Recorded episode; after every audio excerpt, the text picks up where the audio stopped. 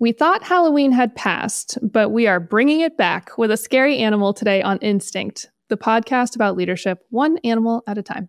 So, this episode was inspired by my interest to learn about um, weird looking fish.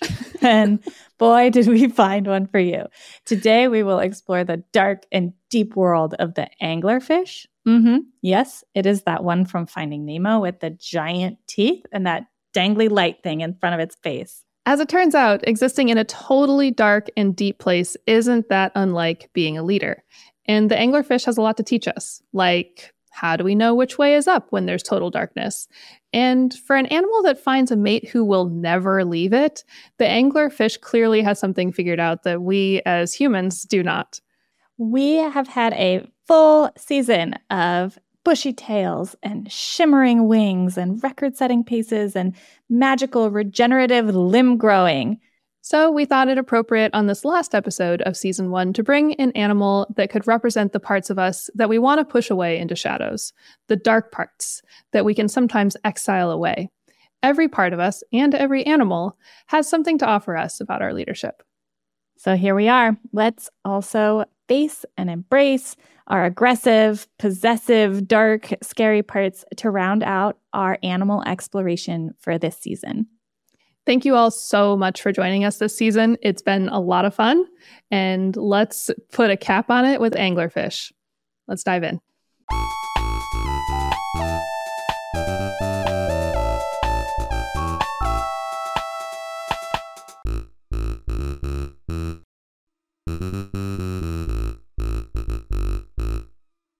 We are talking about our last animal of the season, and oh no, you're already laughing. I just feel like over the last two days, I've brought this animal up too many times already. Uh huh. And you've already offered for us to not talk about this animal because I'm and? terrified. I kind of hate it. Oh, great start. Great start. So, the animal, before people run away, is the anglerfish. And I think it's a very fitting last animal to discuss because it really, I think we're going to leave on a really bright and cheery note, talking about one of the deepest creatures of the sea. That's a very optimistic introduction to the anglerfish. and I'm so glad that you're bringing something bright and sunny to the darkest depths of the ocean. Well, you did send me a message yesterday basically saying, like, oh dear goodness gracious me. Uh, this is a terrifying creature. How can we, and then this is the part I made up, how could I possibly say anything good about it? and so I I did in the hmm. name of devil's advocacy try as I continued my research over the last 24 hours before our conversation, I did try to really see what the anglerfish is trying to share with us that is beautiful and amazing. So I am going to take that stance today. I'm just warning you. I love that. And after I admitted that to you yesterday, I did a little bit of my own personal work and I uncovered a little nugget that I think is personal to me that has me so against the anglerfish. Would you like if to I, share more? Yeah, yeah. you you you brought it up. It is here. I know. So the thing that I was thinking about, and we'll talk more about why all of this stuff came up for me with the anglerfish, but it has this sort of like decisive aggression in it mm-hmm. That is very characteristic of the anglerfish. And as I'm thinking about the kind of business that I really admire and the kind of person I want to be in the world, I'm like anti anglerfish. Like, right.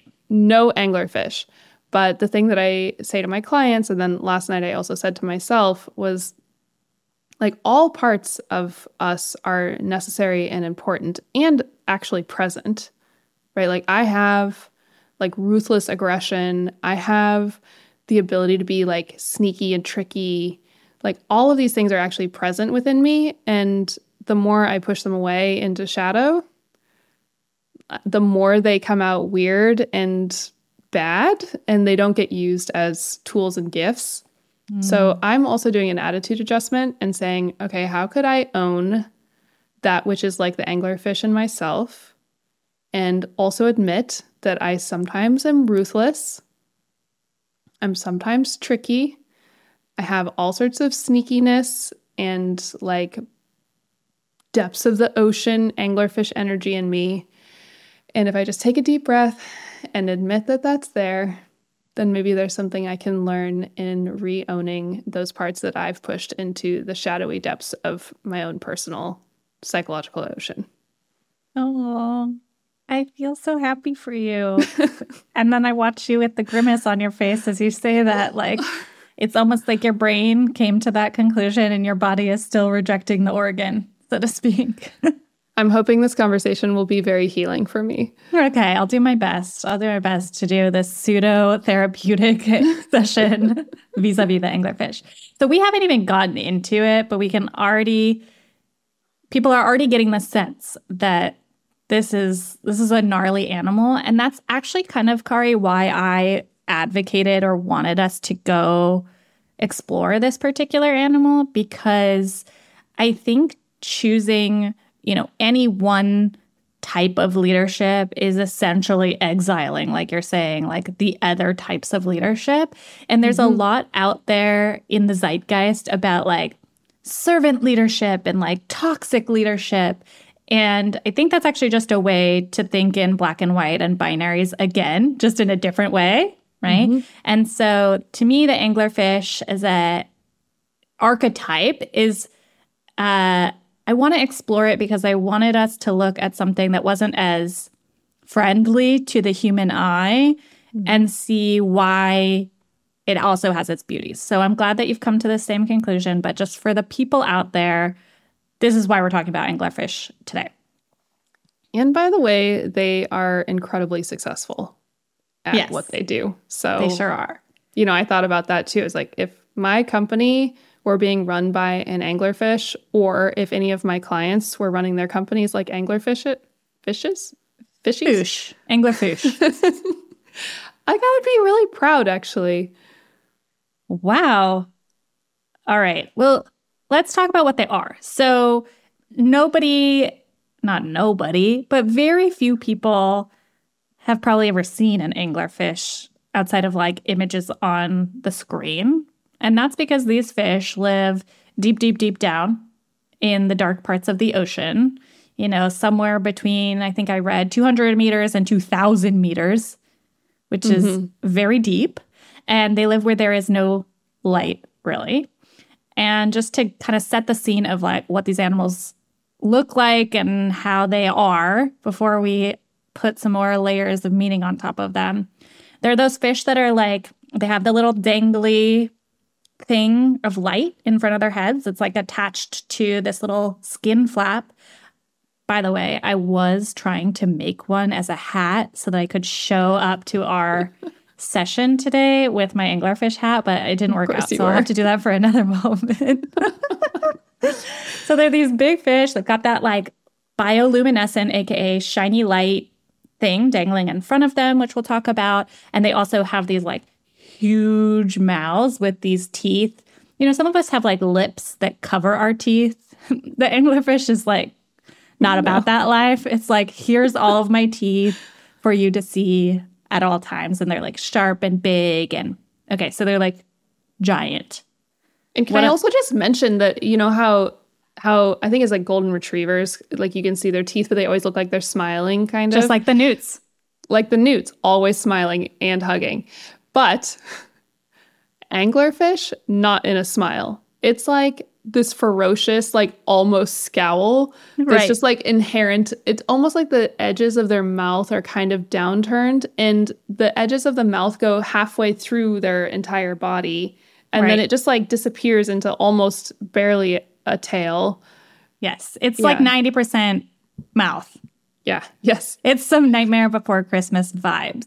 Like something that yeah. a child might draw as they begin to have some control over the pencil on the paper.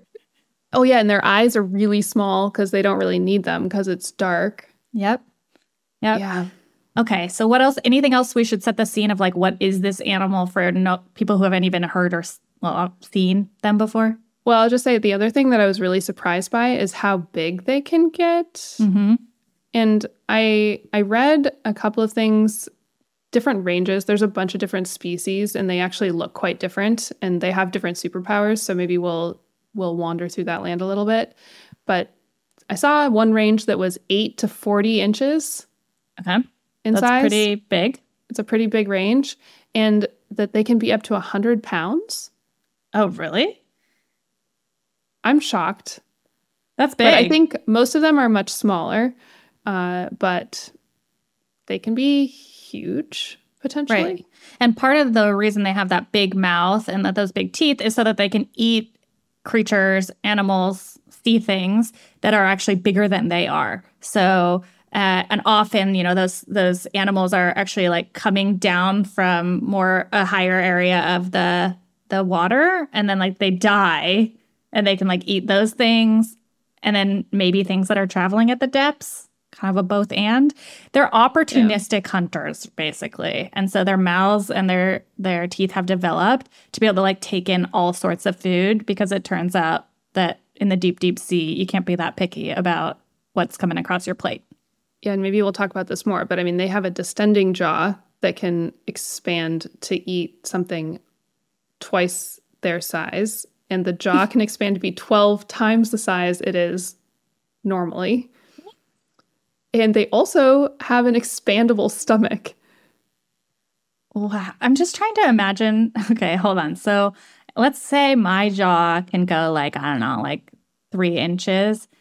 So 12 times that is 36 inches. That's three feet. That would be like my jaw going like basically down to my kneecaps. That's terrifying. This is what I'm, this is why I texted you yesterday. it's like, have you read anything about this animal? Yeah, all the good parts. oh my goodness. Okay, so they've got these also, they've got these uh, really flexible bodies. So they're not just big and heavy and a wide range, they can expand, but they also like the actual makeup of their body is like gelatinous, it turns out. So they're kind of like smooth and squishy, which allows them to like I guess, expand, but also to camouflage and do weird things with the shape of their body. And uh, they apparently have these different types of cells in their body that are helpful for sensing things in the water at the depths of the ocean because they, like you said, they have these tiny little eyes, so they can't really see. And so subsequently, they have these sensory cells that allow them to sort of feel like electrical currents and chemical signals and like vibrations in the water too. So that's like an important element of their body makeup. Did you see that video of the one with all the tendrils that have bioluminescence in them? No. I mean they have multiple bioluminescent tendrils? Yeah, and it's not all anglerfish that have this, but there's one in particular that there is a video made, and maybe we can attach it because it's absolutely stunning. But it mm-hmm. almost looks like it has a jellyfish kind of attached to all of it with these these tendrils, Whoa. and they're glowing, and they're essentially like the the video that I watched described them like really long cat whiskers. Oh, so they So can kind of sense, sense all around them. Wow.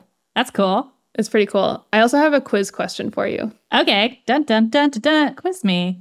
What do anglerfish and elephants have in common? Hmm. Well, I know the answer is not that you feel deep connection to both of them. so let's see. Uh, maybe they can communicate across really long distances.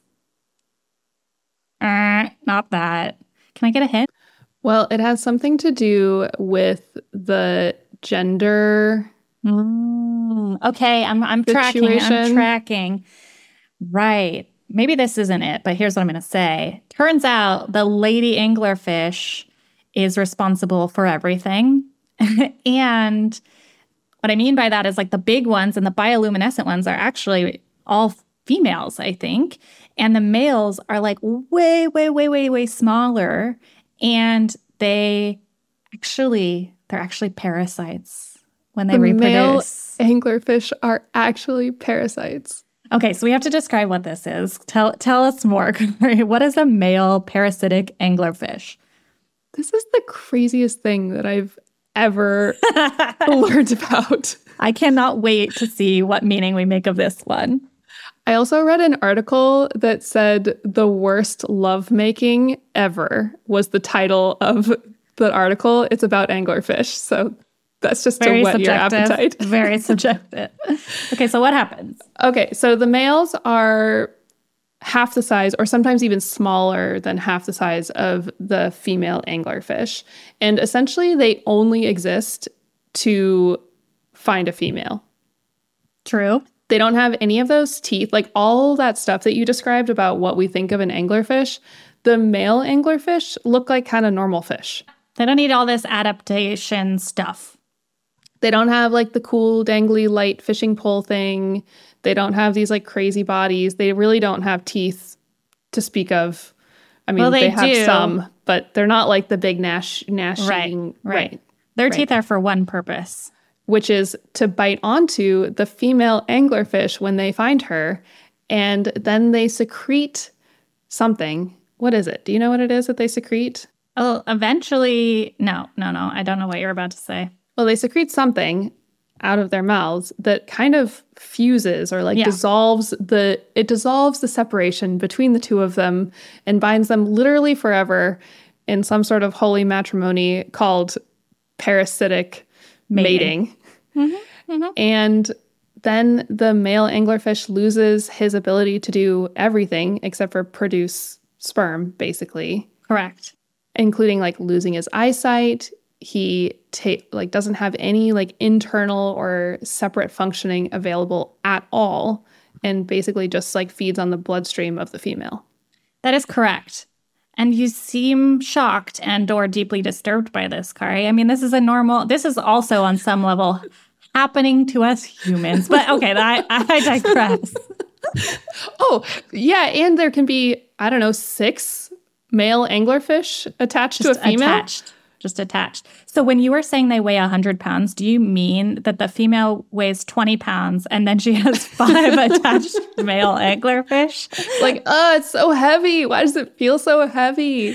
Yes. Yeah. So, all jokes aside, this physical fusion between the male anglerfish and the female anglerfish, where basically he relies on her entirely for sustenance. She like is like literally bloodstream to bloodstream. They're connected is actually like really telling according to evolutionary biologists about what it takes to live in the deep deep sea because what I read is that this is an adaptation to make sure reproduction still happens amongst the anglerfish that essentially like if you find a mate that's good enough like you cannot yeah. be searching for other mates like one mate to rule them all, like really one female. If you find her, latch onto her for the sake of continuing as a species. And so they just latch on and they're like, cool, I found one.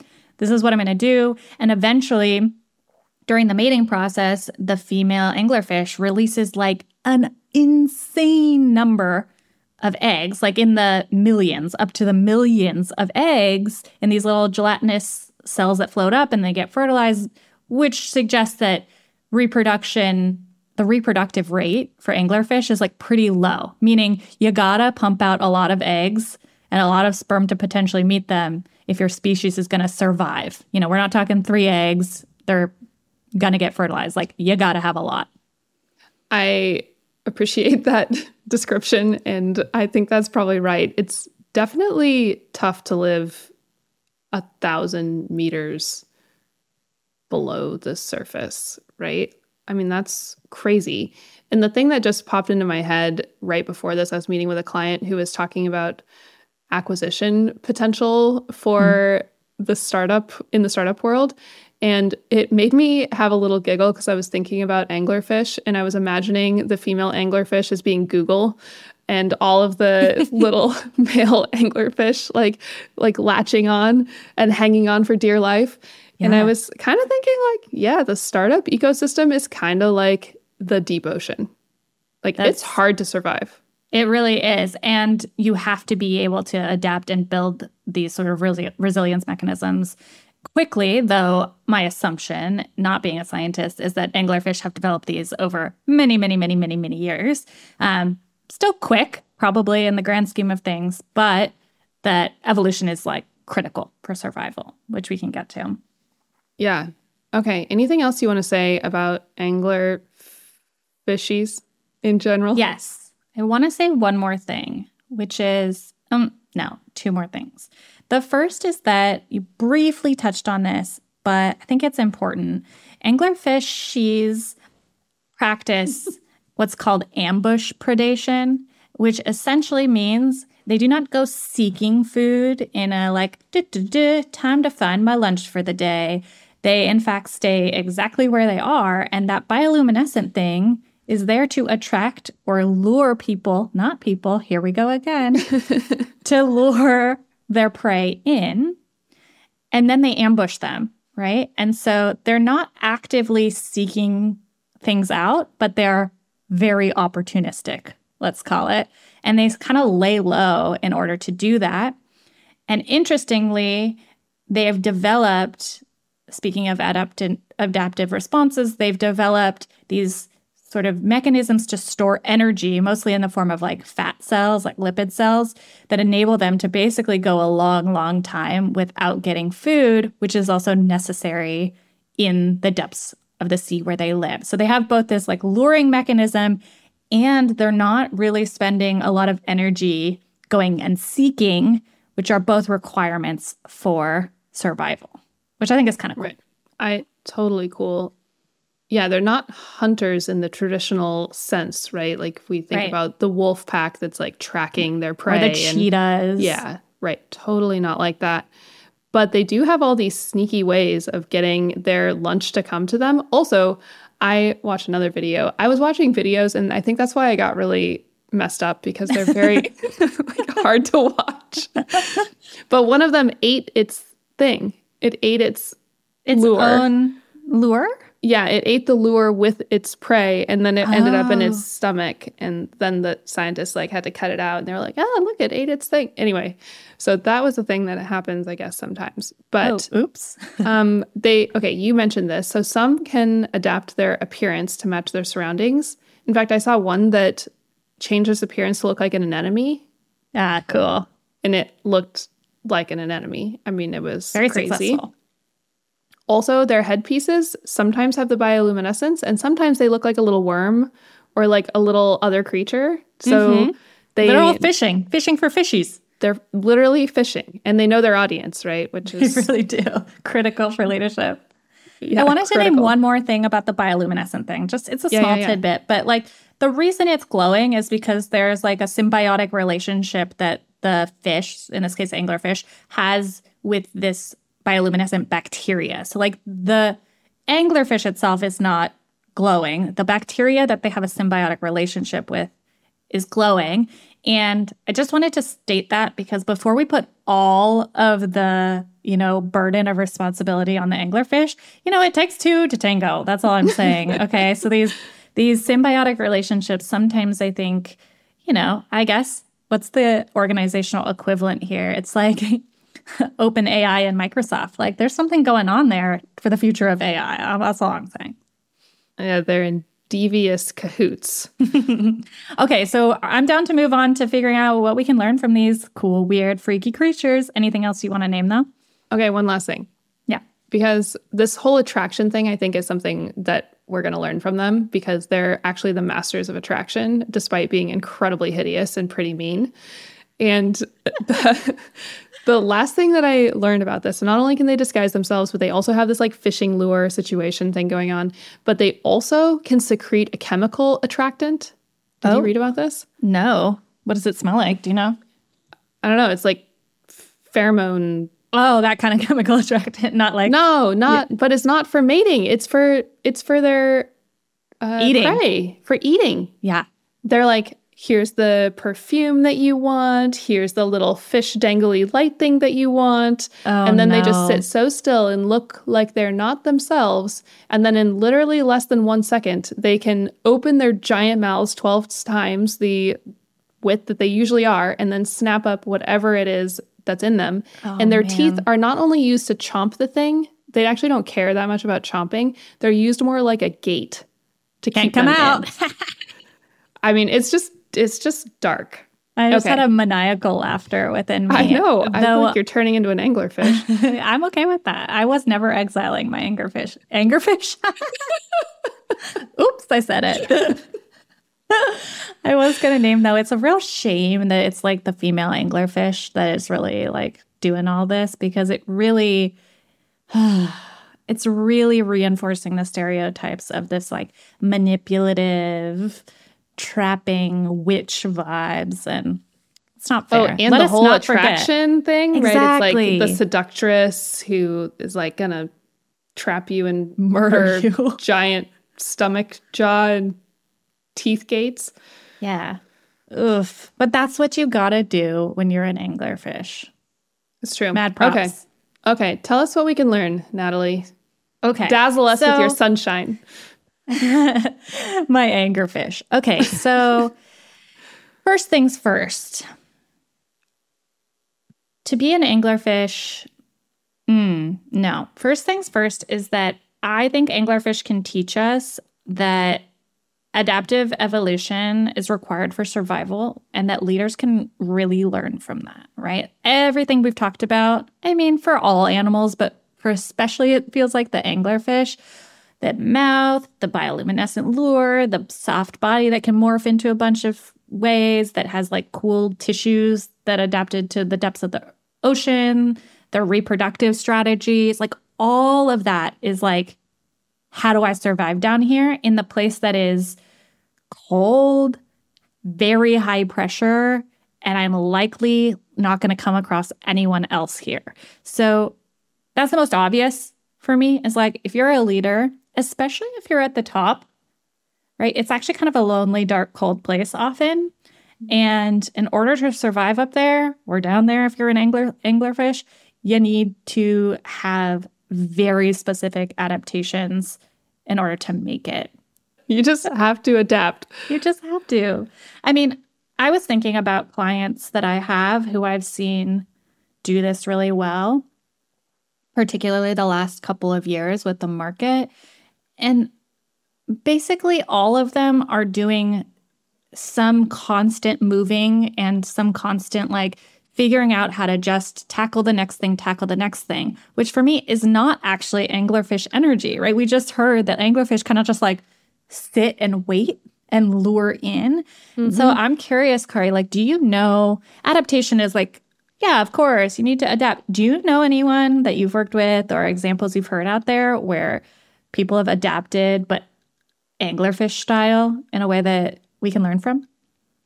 I was thinking about one of my clients and I asked her to tell me who's one of her competitors that she most admires. So we we're thinking about like, yeah, what's next for that business? Like where is she headed with what, what she's building? And she said, you know, it's it's the biggest firm that I'm aware of that no one's ever heard of. Hmm. And so we were kind of like breaking down what is it that made this this company so successful. And she essentially said this they do a really good job and they do what they do differently than anybody else in the market, but they share nothing. They have no website, no advertising. It's all word of mouth, but somehow they've become huge and pulled down all of the biggest contracts that are available in their market. Wow. And I just thought this is like an anglerfish Mm, in a way. quiet, stealthy, Quiet, but actually down there, like opening its mouth and just like taking in something way bigger than anyone knows. And it's like no one sees it coming. No one knows that they're there. And somehow, you know, this this like cheetah energy of expending all of your calories so you have to take a six hour nap, right? is like sure. So I mean, National Geographic totally loves cheetahs. But like, you know, even though only there have only been 12 videos ever made of an anglerfish and we have seen very few of them ever. Yeah. Like somehow they're essentially the top of the food chain in where they live. Like they're Yeah, the the most top of the successful. bottom. They're the top of the bottom. So I don't know. Relatedly, I think that this is where I felt when I was kind of hanging out with the anglerfish and their adaptations, thinking about it. I was thinking, like, this is where actually the anglerfish are the most misunderstood hmm. because they go somewhere that's basically really hard for everyone else to go. In fact, no one wants to go there. In fact, like, their whole beings are not physically able to go there, right? Like, we don't know that much, it seems, about anglerfish because they live at the depths and like high pressure zones of the ocean. So the extent of our research of them is limited, right? Unlike the cheetah who breathes the same air that we breathe, right? On the same like plane that, mm-hmm. that humans are on. And so like I just feel like I'm going to give them the benefit of the doubt that there's probably all sorts of stuff that they're doing that is really cool that we could emulate that we literally have no idea about simply because we cannot see them because they go where we cannot go.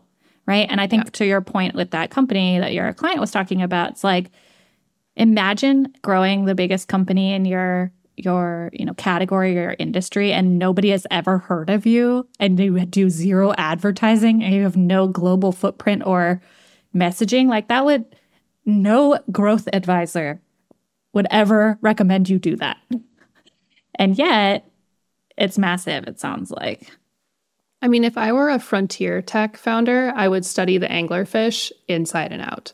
i'm so glad you say that i wrote the frontier is a lonely place Yeah, right. And this whole thing that like you can't just you can't just optimize for speed, you can't just optimize for hunting. You have to also know how to conserve your energy. I think you mentioned this, right? Everything about them is built to conserve energy. They also hardly move. They just kind of like float through space, like being very still. And then yeah, the only movement they really make is when they close their jaws on their meal. And it's this like wait, be slow, be steady, like be excellent at what you do and like lure all of the potential prey to you and then just nail it when it comes by. There's no room Totally. for error. It's like huge bets. And if you miss them, you die. I would imagine that's why they have millions of eggs that turn into not millions of anglerfish. Yeah, right. The odds are kind of stacked against them in many, many ways. But the one thing that they do, they do very, very well. Sort of similarly to some of the differentiation we saw in the hummingbird, but um, which, you know, also has that serrated thing. Maybe the hummingbird is actually the anglerfish of the air. Just saying. Whoa. This longevity bit, I think, is another area I, that stuck out to me that I think is relevant for human leaders, and particularly this idea that you can like survive a really long time without sustenance. As I was reading about that, I just kept thinking, like, wow, this is kind of like the anti VC backed startup. Like, you could mm-hmm. survive a long time without sustenance. 90% of the clients I work with right now are fundraising and anticipate being fundraising ongoingly for the next half a decade or more. They're early stage startups, right? So, this idea of Yeah. Can we survive without sustenance, where sustenance equals money for a lot of startups, is kind of bonkers. And it made me, it reminded me about the power that you have in your hands as a leader when you're not reliant on sustenance as mm-hmm. acutely and that you can kind of hang out there and play your game rather than someone else's game just so that you can secure the win, aka the money or the food. Any of that resonate with you? Yeah, totally. And I think we're probably in a market that's been adjusted now to mean that that competency for founders, for startups is more important than it has been, at least in the time of my career in startups. Yeah. And the other thing that I noted though is on the opposite side, which is they have this this expandable stomach. Right. You know, and I again I'm thinking about some of my frontier tech clients and they'll go years without having made a development, without having made a discovery, and then all of a sudden they have a government contract or like they become the only one that's doing this thing and somehow their stomach then needs to expand to like consume this giant lunch. Hmm. And so what is this thing where it's like you know, you're it's like the the ultimate flexibility between feast and famine. It's striking, right? Like there's such a deep trust as a leader required to be able to like go that long in the famine state and still keep moving towards an anticipated future potential feast. Like, what a bet, both to make on yourself, to make on your company, to make on your team. I think there's something really courageous about that, actually. Yeah. Yeah. And, you know, I almost just imagined like every single entrepreneur having on their vision board a picture of an anglerfish because these things are not fussed about anything. I mean, I'm not, I don't know their emotional state, but like I just am like staring into the eyes for hours, literally yesterday, staring into the beady, dark eyes of anglerfish and being like, what are you feeling? What is happening? And totally imagine you deciding to use your therapeutic credentials to no longer serve humans, but become the first and most renowned anglerfish psychiatrist, psychologist. Maybe it's my new calling. but, you know, I just feel like they're just not fussed. Like they never move fast, they never move off course. They basically have no predators. So they're kind of just like doing their thing. It's like that calm confidence mm. to just be steady and like yeah. trust your strategy. Like, I know my dangly light works. Like, right. I got my tendrils out in the ocean. And like, as soon as the thing comes, I'm going to know it. And until then, I'm keeping my breathing really calm. I'm using no calories. I'm just bobbing around, feeding my parasitic men. And like, that's it. I actually, I mean, I'm I'm smiling as you're saying that and sort of chuckling because you just said I'm just feeding my parasitic men. But anyway, there's a there is a lot of truth to what you just said. I'm going to see if I can recapture it because I've since now just only got this image of these parasitic male anglerfish. Right, the trusting of the strategy bit. So yeah. there's a lot of uh, founders I work with who one of the beautiful things about coaching is right founders can come into this space together and we have this little container pact that's like you can say anything. Like i'm really not going to judge or think poorly of anything you want to bring here. And so often people will bring like i have no idea what we're doing. And mm-hmm. yet i'm like presenting that i know what i'm doing right? And the development of a strategy that they can trust without feeling like they need to shift it constantly when it's not working or not working fast enough, I think is a really hard muscle for most leaders to build, especially in this macro environment we're in where it's like really both you need to show your growth and you need to like preserve runway or conserve yeah. cash. So I love that piece. The like, can you trust what you've decidedly determined to be good at and actually like let the thing play out rather than thinking yeah. that you're an anglerfish and then trying to be a cheetah in the water. Like you're not. It's just not going to happen. It's not going to work. And you it's can't have work. both strategies, right? You can't be like an attraction genius and the fastest runner on land. Like yeah. those those strategies conflict and they will kill each other. Mm. The other thing that I think about anglerfish, and I'm seeing my clients do this more than I've ever seen them do it, and I think it's because the fundraising landscape is so difficult right now, is looking to their competitors for inspiration on what to do. Mm-hmm. And if you look at all of the fish in the ocean, you will not find another one that looks like the anglerfish. Right. Like they did not like look over to the clownfish and be like, I think I'm gonna do some stripes. You know, like that did not happen with the anglerfish. Do they you think were like the pufferfish and the anglerfish were like, just get bigger, like expand. sure, they're like learning skills from each other. I don't know. but like if I look at it, the anglerfish was like, this is my zone. I'm doing my thing. I'm adapting to my incredibly unique circumstances. I'm going to do it differently than everybody else and and like you said then they just stick to it mm-hmm. this is what i do this is my corner this is how i do things and i you know there's one thing in like being a squirrel right where you like look around and you're like squirrels kind of have a lot of things that other animals have right they share the tail with i don't know some forms of monkeys and raccoons or something like that something like that sounds right to yeah, me i don't know but like eh, then you're competing for all the same things, right? And what the anglerfish did was say, I'm going to actually be a true visionary and I'm going to walk a path that no one else is walking in a place where no one else is walking. Right. This is why I think that they're the hummingbirds of the sea because that's kind of a path that the hummingbirds did, took too. Like no one else can reach these beautiful flowers. Right. And I'm going to develop this beak and this flying pattern that enables me to do that. So since I love hummingbirds, hummingbirds are to Natalie as elephants are to Kari, I am adopting the anglerfish into my hummingbird um, metaphor. I'm so glad that someone is adopting this anglerfish because I will say, even though I think I've been quite complimentary, I still am. I if we went back and did an analysis of my face throughout this episode, I would say disgust and fear are oscillating between those two often. Yes. And mine is like delight and maniacal like joy, where I'm like, go, go get them. You know, like be the female in the deep sea that is devouring things twice its size. Have the confidence and clarity to own that. And then like just sit around and enjoy the view. Well, not the view, the vibrations of the, the sea. The feel, the feel of the whole thing. Yeah, just like sense yeah. that stuff. Right? Yeah. Uh, yeah. Okay, there's one more bit I wrote down that I just, we have to talk about the applications. We've now mentioned multiple times this parasitic mating thing. Mm-hmm.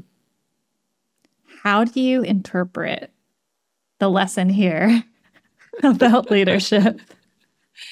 If you are a woman, become financially independent because they will suck your blood. oh, wow. Was oh, that what wow. you were hoping I would say? hmm. You know, I wasn't hoping for anything. I was just curious because I wrote very opportunistic, but also deep reliance on others? Question mark so maybe I'm taking the angle of the male, the male angler fish. Uh, I have to say, they clearly also know that they cannot do it on their own. Yeah. And they're always taking uh, each new each new thing that crosses them aka like if there is a female that they do come across they're like you know good enough that's good. That'll do. That'll do. right. And I think the striving for like perfectionism, the if it's not this made, it's, you know, maybe I could get, maybe I could do better. The like lack of competition amongst the males for the mate. You know, we have all these animals that do showy things to be the one selected or to, uh, croak the loudest so that they've had the deepest voice so that the female, ch- you know, the males are like, yo, this is not my show. I found one. The more the merrier and do it for the the sake of survival of our species, right? Like I can kind of get behind that. No, too much of a stretch.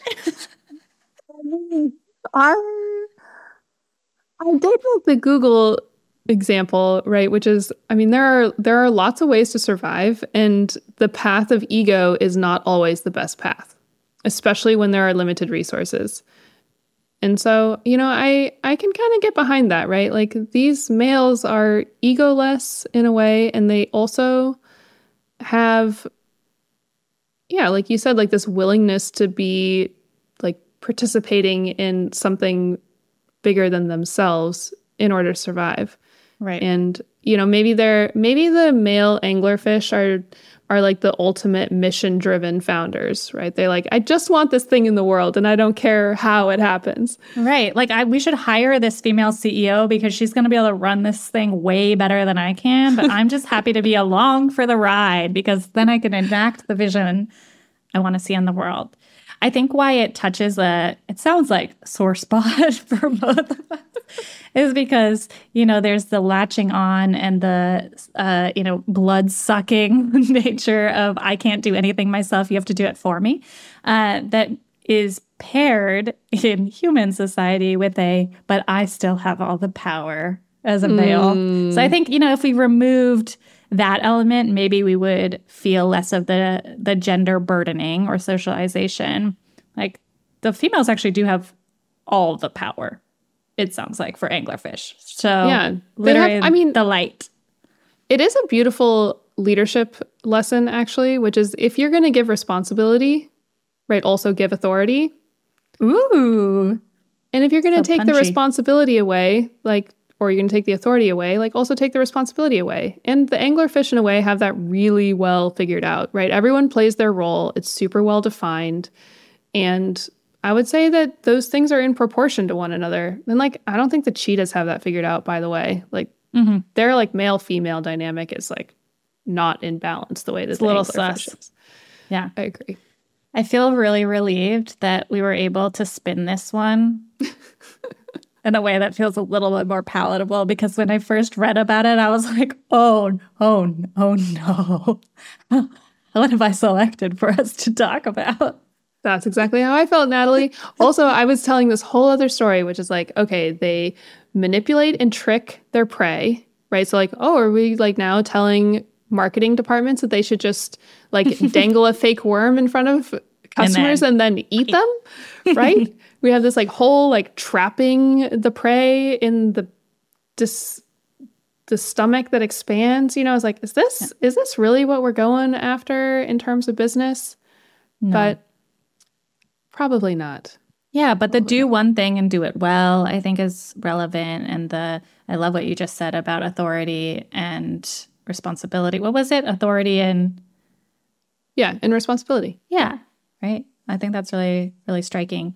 I want to share one more thing, maybe to close us out on the applications of the anglerfish. It's related to this mating thing, Okay. but it's also an admission. So, Oh, for all of for all of the animals that we have talked about this season, one of my curiosities has been why are humans interested in this animal?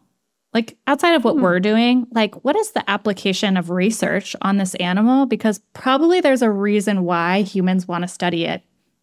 So like the newt is used in a lot of studies about regeneration because humans want to use that in like the medical field to figure out like how we might adopt that in human bodies, right? Or what's another good example? Wolves, people care about studying wolves because they actually are animals that have this like trophic cascade impact, meaning when you introduce them into an area, they bring all these other animals along with them in this kind of like cascading ripple effect. And so they are really useful to study ecologies like as a whole, right? Okay, so I, I I've been curious about why people study all these animals, and I brought the same curiosity to the anglerfish because I was like, who researches them?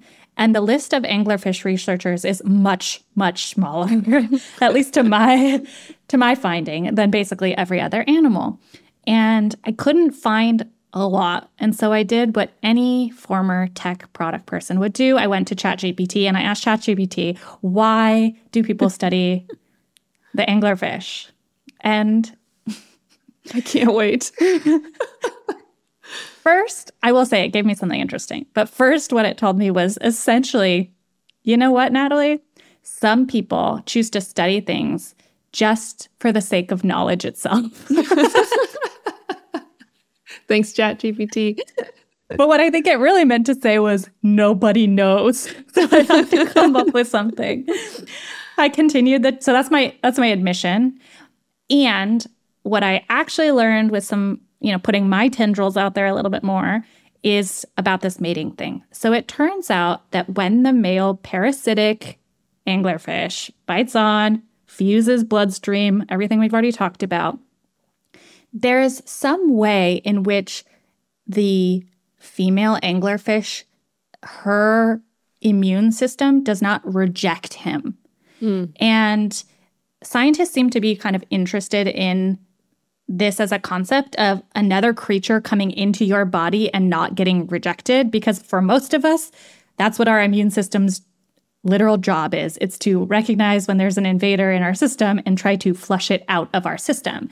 So it turns out that this mating thing is being researched to figure out why is the immune system not rejecting it? And what might we learn from that for things like organ transplants in Amazing. humans?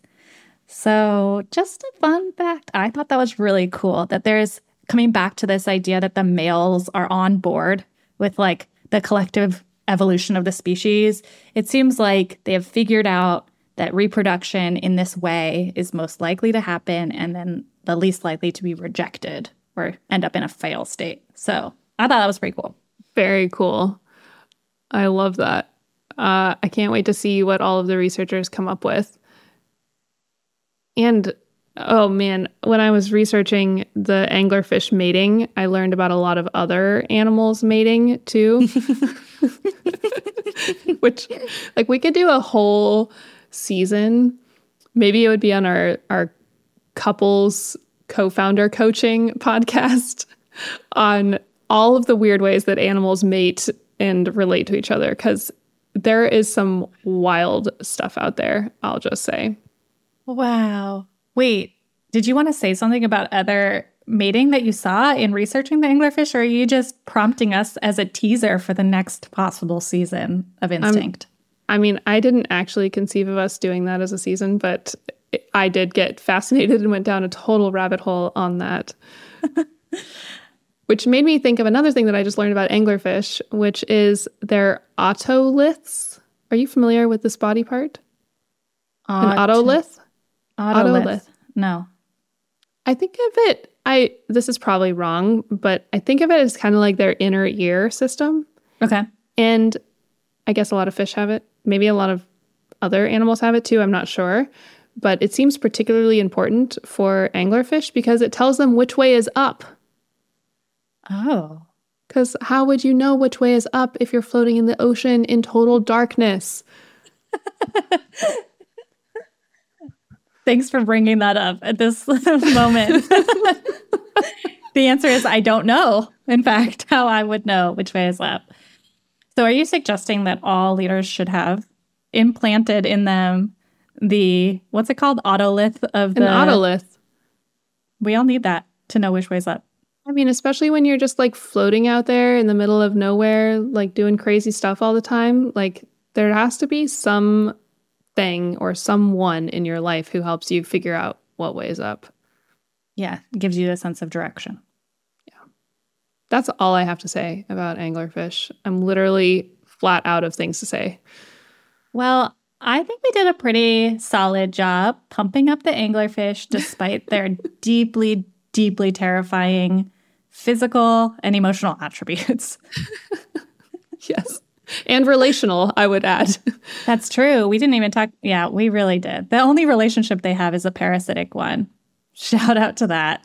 it's like the next level of codependent relationships, starting with the anglerfish. All right. On that note, Kari, anything you want to leave our listeners with this season about what we've learned from all of these animals in our exploration? Don't leave any of your animals behind, even your anglerfish. Even your inner angerfish is necessary for great leadership. I love that. And honestly, even though I only touched the surface on in my research, I feel like there's so much more we could have gone into about each of these animals. I do feel a new sense of interconnectedness with all mm. of hmm. them, which feels really nice. And as people have been asking me, you know, like, hey, what's going on with the podcast? And I'll be like, oh, well, I've just been thinking about squirrels. It turns out it's a really great conversation starter to know anything about animals. And so I also welcome everyone. If there's one thing you take away, it's just all of this is great for that dinner party conversation in which you don't know what to say. Just talk about anglerfish and you'll be good to go. I I was a hit recently at a dinner party due to my Oregon man swallowing an entire newt story. Wow. So, what we've really learned here is that we feel deeply awkward in most social situations, just like every other human out there and every other leader. And so, we too are learning how to channel our inner animals to function in the world. And what will we talk about now that the season is over? I don't know. I don't know. I'm probably going to just see some animal thing and be like, look, Kari, with no context. And you'll know. You will know. I'm going to just keep researching an animal every week just just to keep in the in the Without practice. me? No, we can share. We can oh. share. we'll see if the people want more. And on that note, it's been absolutely delightful. Thank you for going on this journey with me. Oh, thanks for bringing me along. And maybe we'll see you on the next season. I really hope so. Bye. Bye. Thanks for joining us on this season of Instinct. If you want any more deets on us, the podcast, or past episodes, visit us at instinctpodcast.com. There, you can leave us a note or a review. We'd love to hear from you.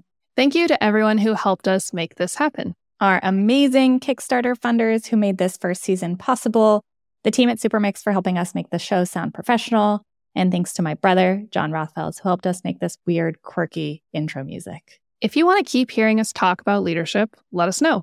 We trust your instinct. Thanks for an amazing season, Kari. It was so fun. You too, Natalie.